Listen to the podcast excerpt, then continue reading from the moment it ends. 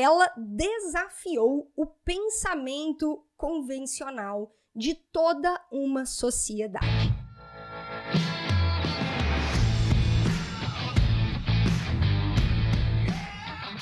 Seja muito bem-vindo, seja muito bem-vinda a mais um episódio do podcast Papo Cabeça. Aqui a gente bate altos papos profundos, sempre fazendo reflexões sobre a vida. Eu sou a Renata Simões e nós estamos na segunda temporada deste podcast, quinquagésimo episódio. Eu tenho um caso à parte de amor com o número 5, ou todos os números que de alguma forma tenham o número 5. E hoje é o episódio número 50. Estou muito feliz por estarmos atingindo esta marca e pelo retorno que muitos de vocês que escutam ou assistem o podcast têm me mandado por direct, por e-mail. Obrigada mesmo de verdade pelo carinho e tamo junto. Só o início de um projeto que é muito maior do que nós. Essa semana, na verdade, nessa segunda temporada que nós estamos fazendo reflexões acerca de peças de conteúdo que nos auxiliem a fazer reflexões sobre a nossa própria vida, sobre a nossa própria jornada. Peças de conteúdo essas que podem ser filmes, palestras, documentários, séries, minisséries. E essa semana a gente está conversando sobre esse filme, A Sociedade Literária e a Torta de Casca de Batata. Hoje, o último episódio com as nossas reflexões sobre o filme. E hoje a gente vai falar sobre esse negócio que é uma parada que eu amo conversar a respeito, amo estudar e amo trocar uma ideia que é a nossa forma de pensar.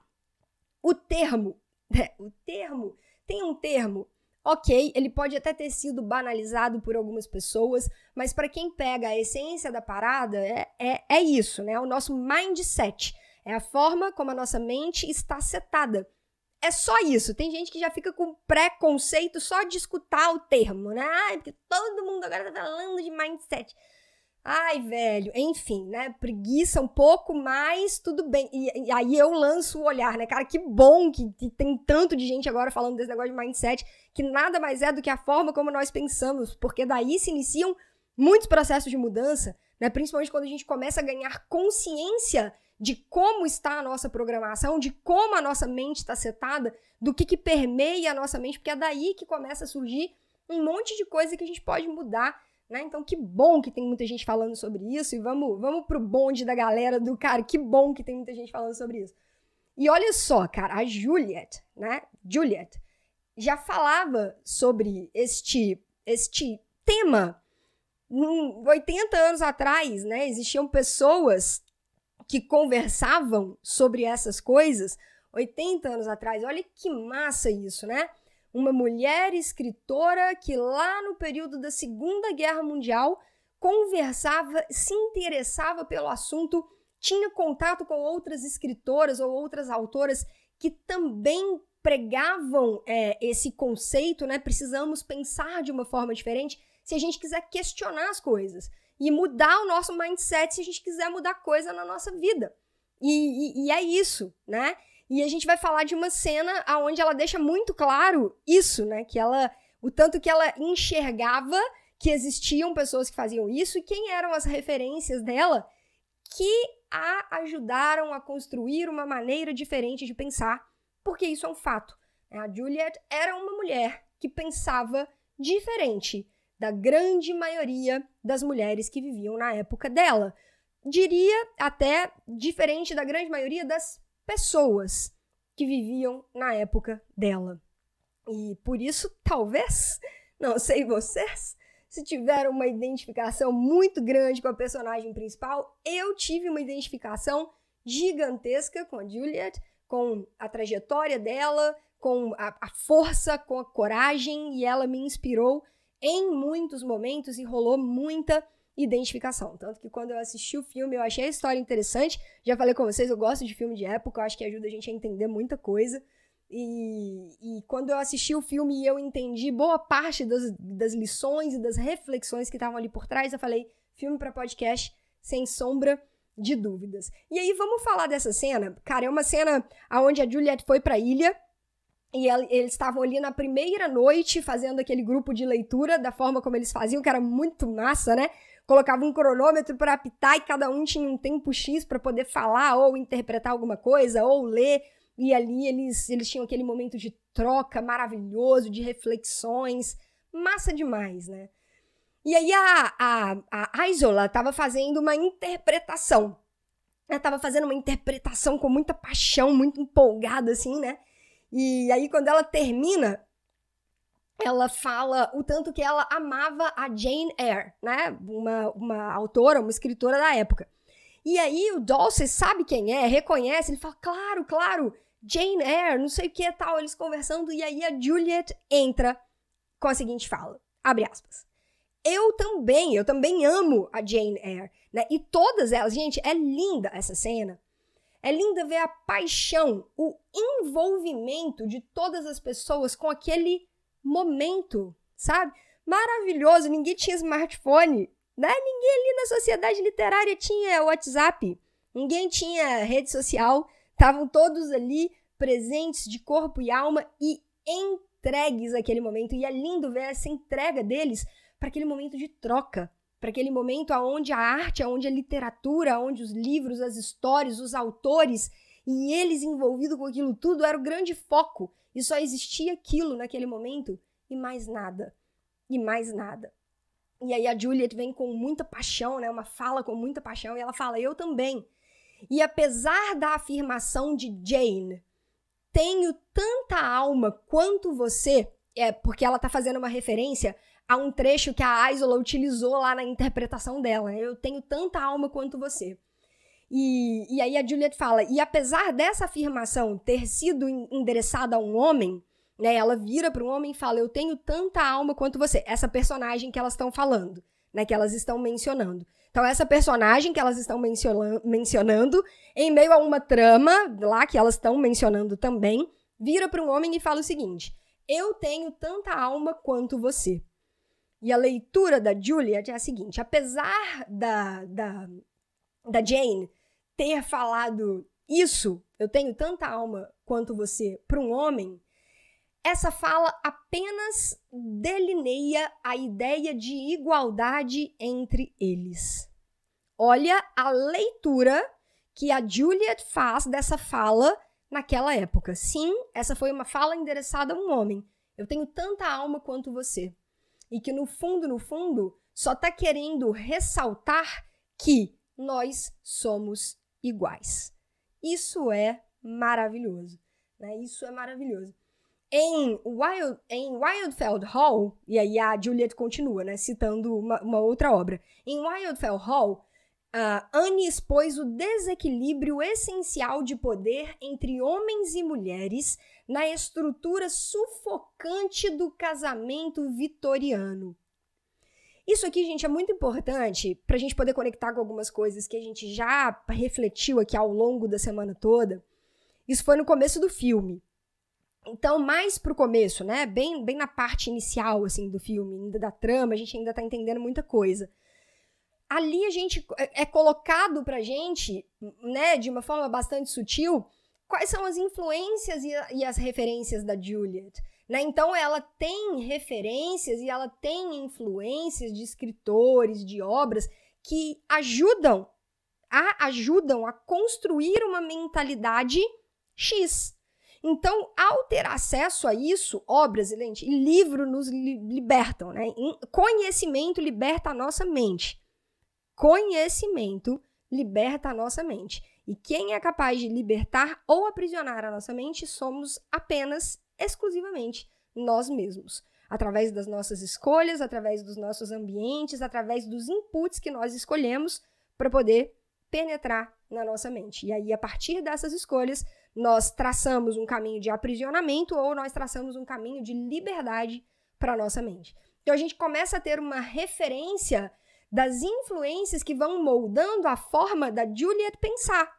E que é uma mulher que pensa de uma forma diferente para a época dela. Mais uma vez, uma mulher, não uma pessoa. Porque aqui a gente está falando de uma personagem mulher, né? Uma pessoa que pensa completamente diferente da época dela. Assim como Dawson também pensa completamente diferente da época dele, vai. É um homem que também pensa completamente diferente dos homens da época dele, que carrega outros valores, que carrega uma outra visão de mundo, uma outra forma de enxergar as coisas, as relações, a vida, né, a família, os amigos, né, enfim, ao longo do filme a gente foi vendo isso também. Ele também é um cara muito sensível, muito diferenciado. Não à toa que os dois ressoaram pra caramba e acabaram se apaixonando.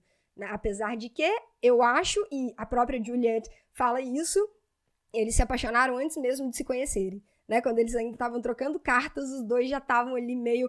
Apesar de que eles tinham uma, uma visão um pouco diferentes um, um, um, dos outros, né? Tem uma cena também que é muito massa, que eles estão conversando, e aí, como é que eles estão no bar, eu acho, tomando uma cerveja. Outra coisa, né? A Julia uma mulher que ia pro bar, sentava e tomava uma cerveja. Tanto que ali no bar, aquele, essa cena onde ela tá no bar tomando uma com o, com o Dossey, no comecinho também, né? Assim que ela chega na ilha, que eles conversam, e aí, como é que você pensava que eu era, como é que você me imaginava tal, é um ambiente que a gente não vê muitas mulheres.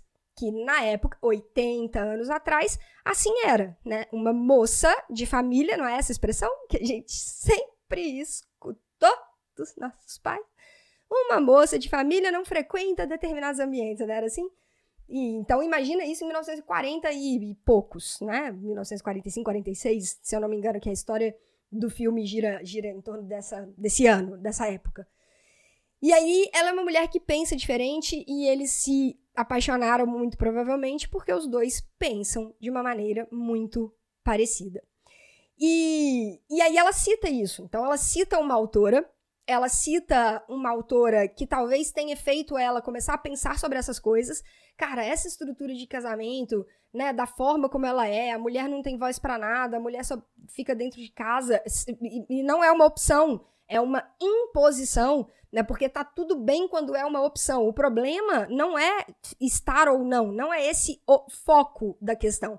O foco da questão é a partir do momento que isso vira uma imposição e tira-se o direito da mulher decidir o que ela quer ou não para a vida dela, a forma como ela quer ou não levar a vida dela, né? as escolhas, as decisões que ela faz de acordo com aquilo que a deixam feliz, de acordo com os valores, com a hierarquia de valores da vida dela e por aí vai.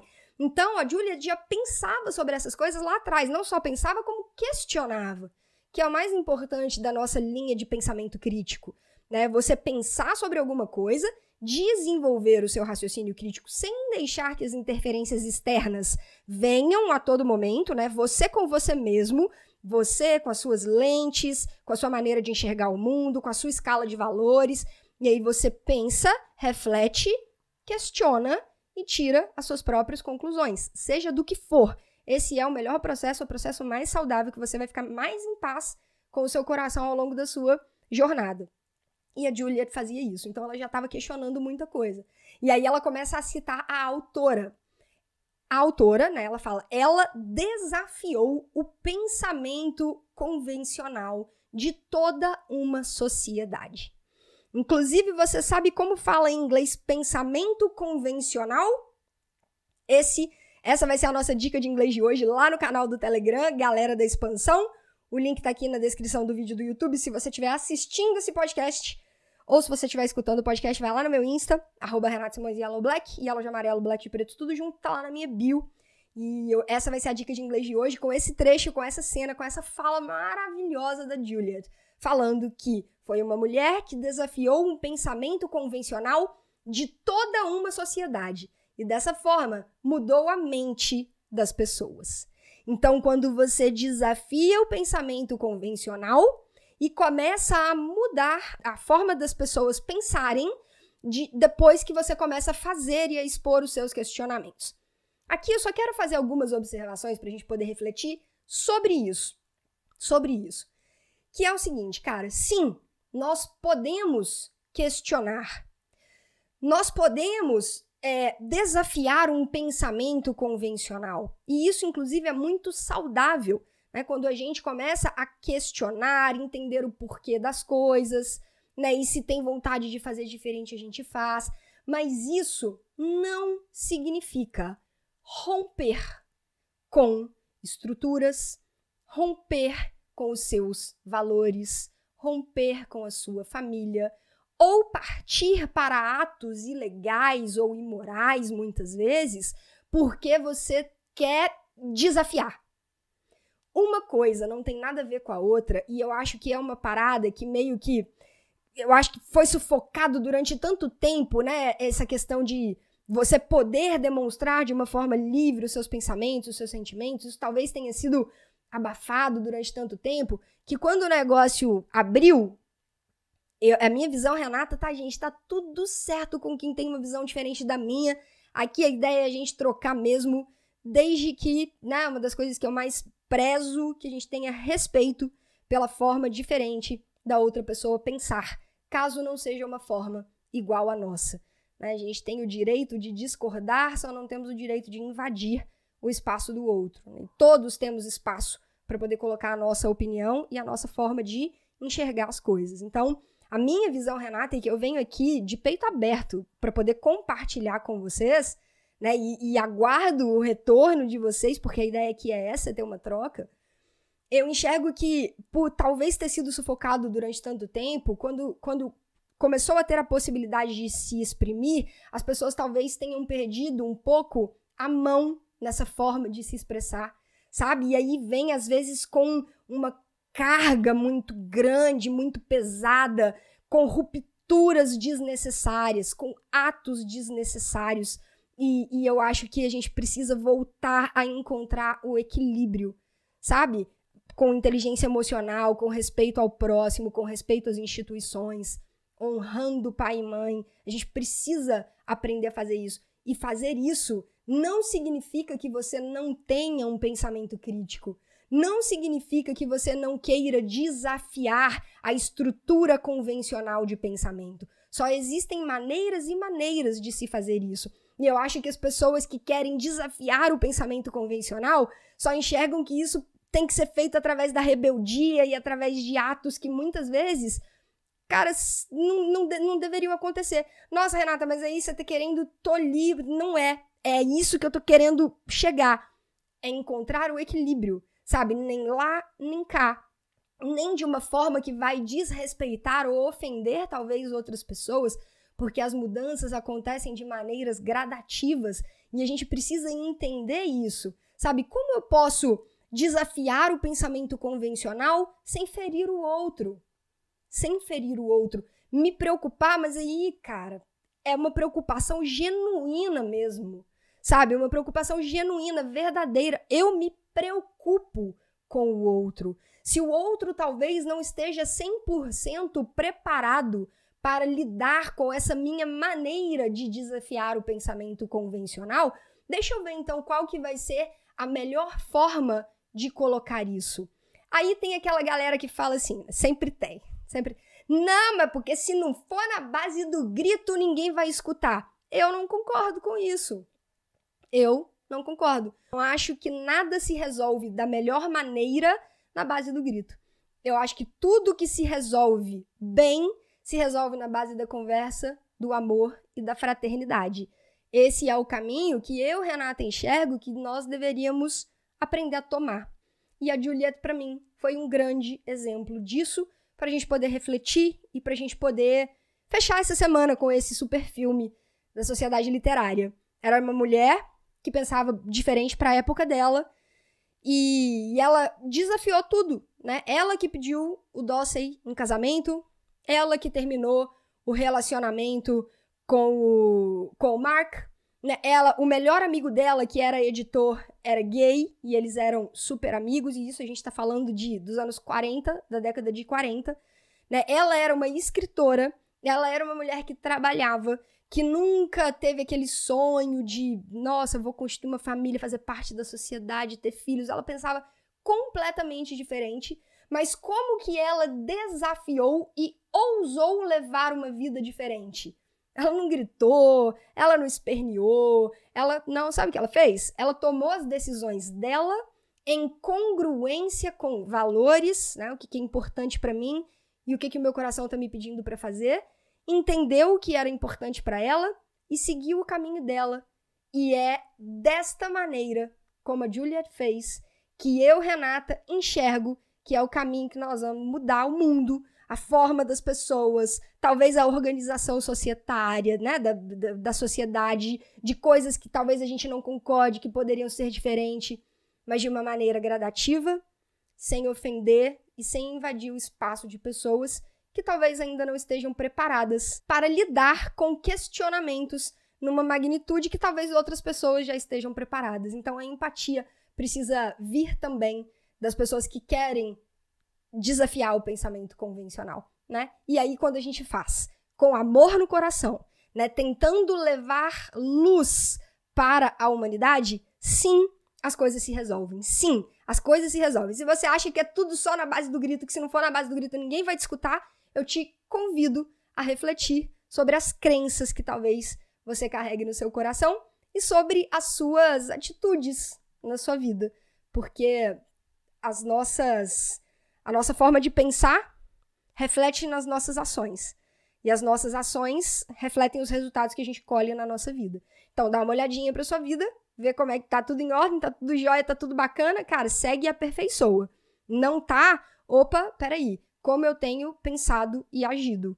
E se tem alguma coisa que possa ser feito para melhorar e que possa mudar de alguma forma as suas atitudes. Certamente você vai começar a colher resultados diferentes. E essa é, é, é a grande reflexão de hoje. Né? A nossa forma de pensar interfere nas nossas ações, as nossas ações interferem nos nossos resultados. Resultado é simplesmente colheita de ação.